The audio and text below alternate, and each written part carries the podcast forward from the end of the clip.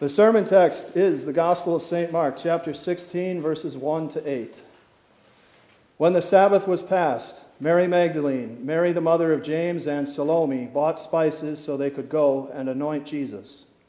Very early on the first day of the week at sunrise, they went to the tomb. They were saying to each other, Who will roll the stone away from the entrance to the tomb for us? When they looked up, they saw that the stone, which was very large, had been rolled away. As they entered the tomb, they saw a young man dressed in a white robe sitting on the right side, and they were alarmed. He said to them, Do not be alarmed. You are looking for Jesus the Nazarene, who was crucified. He has risen. He is not here. See the place where they laid him. But go, tell his disciples and Peter, He is going ahead of you into Galilee. There you will see him just as he told you. They went out and hurried away from the tomb, trembling and perplexed. They said nothing to anyone because they were afraid. The Gospel of our Lord. In the name of the Father, and of the Son, and of the Holy Spirit, amen. It's always the last place you look. This is the trite little thing that people like to say after someone finds something in an unusual place. Oh, I lost my car keys yesterday. I looked everywhere for them, couldn't find them anywhere. Finally, I gave up, went to do the dishes, and there they were in the sink. Oh, it's always the last place you look. Couldn't find my wallet, searched high and low. Finally, I popped the trunk of my car, and there it was inside. Isn't that just the way? Always the last place you look. I heard a stand up comic once point out how dumb that phrase really is. Of course, it's always in the last place you look. After you find it, you stop looking. Of course, he's intentionally missing the point of the statement in an attempt to be funny. The point is that sometimes you find what you're looking for in the most unlikely place. On Easter, we find the most valuable thing there is life. And we find life in the last place you would look for it a tomb. Very early on the original Easter morning, a group of ladies headed to the tomb of Jesus Christ. And they were expecting to find in that tomb what you always find in a tomb. They were expecting to find death. You can tell that's what they were expecting to find in Jesus' tomb because they took with them spices to anoint a corpse. And you can tell that's what they were expecting to find in Jesus' tomb from the conversation they had with each other on the way there. They were saying to each other, Who will roll the stone away from the entrance to the tomb for us? So clearly, they were expecting to find this tomb of Jesus Christ still sealed with a stone. And if they were able to even get inside, they were expecting to find death in that tomb. And that's what they were expecting because that's what you always find in a tomb. Except for this time, because when they got there, they saw that huge stone with its seal of death was already rolled away from the tomb. And when they looked inside, they found a young man who was very much in, alive and had a life giving message for them.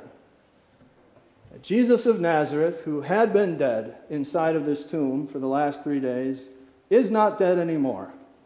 He is risen, and he is no longer here.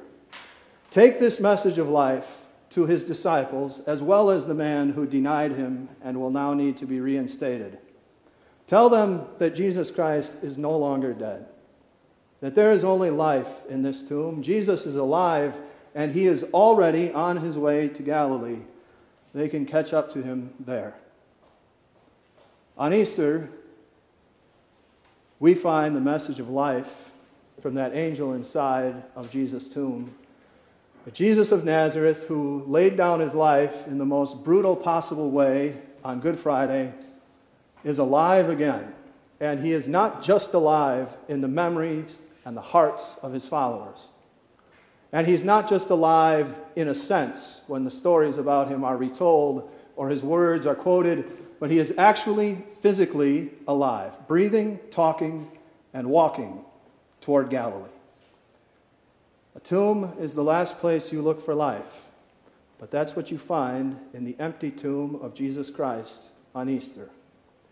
The story of Jesus' resurrection is not a myth or a legend, and it is not told in some kind of double secret code that requires expert interpretation. You are perfectly qualified to listen to the clear words of Mark chapter 16 and to understand them in their natural and literal sense. There was a real human being named Jesus Christ who died on a cross on a Friday. He did it to take your sins away and bring you back to God. And after he died on that cross, another real man named Joseph of Arimathea took him down and buried him in a fancy, newly cut tomb. They rolled a stone in front of that tomb, and Jesus Christ was dead. His life was gone. And three days later, that dead Jesus came back to life. He started breathing again. His heart started pumping again. He sat up in his tomb. He took the time to neatly fold his grave clothes because when you're perfect, you don't just fling your laundry all over the place. You fold it neatly. And then he walked out of that place of rest alive. And he did that because he is not just a man who died on a cross, he is also the Son of God. With the power to battle against death, conquer it, break through its chains. Because he is the Son of God, you find life in his tomb. And you don't just find life for himself, you also find life for you. Because everything that Jesus Christ did in this world, he did for you. He lived a perfect life to supply you with the holiness that you need to live with God in heaven. He died on the cross to wash away your sins and bring you to God as his child and him as your loving father. And he rose from that grave so that everyone who trusts in him will also rise in glory on the last day, just as he did on Easter. Believe that Jesus Christ did these things for you, and you also find life for yourself in his tomb, life that never ends. Believe that Jesus Christ did these things for you, and you are not going to walk away from his tomb on Easter perplexed or confused or afraid. It was natural for those ladies to react that way when they found life in Jesus' tomb, because when you find life in a place of death, it's going to rattle you. It is unexpected and unnatural. When you find eternal life in Jesus' tomb for yourself, you walk away in the delight of knowing that you have that life. You walk away from his tomb on Easter and you go out into your world to live to the glory of God who loves you so much that he sent his son to do all of that for you. And you walk away from Jesus' tomb able to live in joy every day of your life. Now, I think again of that comedian who said, It's always the last place you look because then you stop looking. I realize that's just a joke, but uh, I think that applies pretty well to Easter too. You have found the fullest, highest, and everlasting life in the last place you would look the empty tomb of Jesus Christ. So now you can stop looking for it anywhere else. You see, our world is full of people who are scrambling around looking for life, something to give meaning to their existence, something to make them feel alive, a way to leave a legacy behind themselves in this world so people will remember them, and in a sense, they'll be able to live on even after they're gone. People try to find this life on athletic fields, bank accounts, their profession, their family, and if they can't find it there, then they chase it at the bottom of a bottle or the end of a needle. And don't get me wrong, everything I just mentioned, with the exception of the last two things, are wonderful gifts from a gracious God. Not so much binge drinking and drug use, but everything else the family, the friends, the hobbies, the athletics.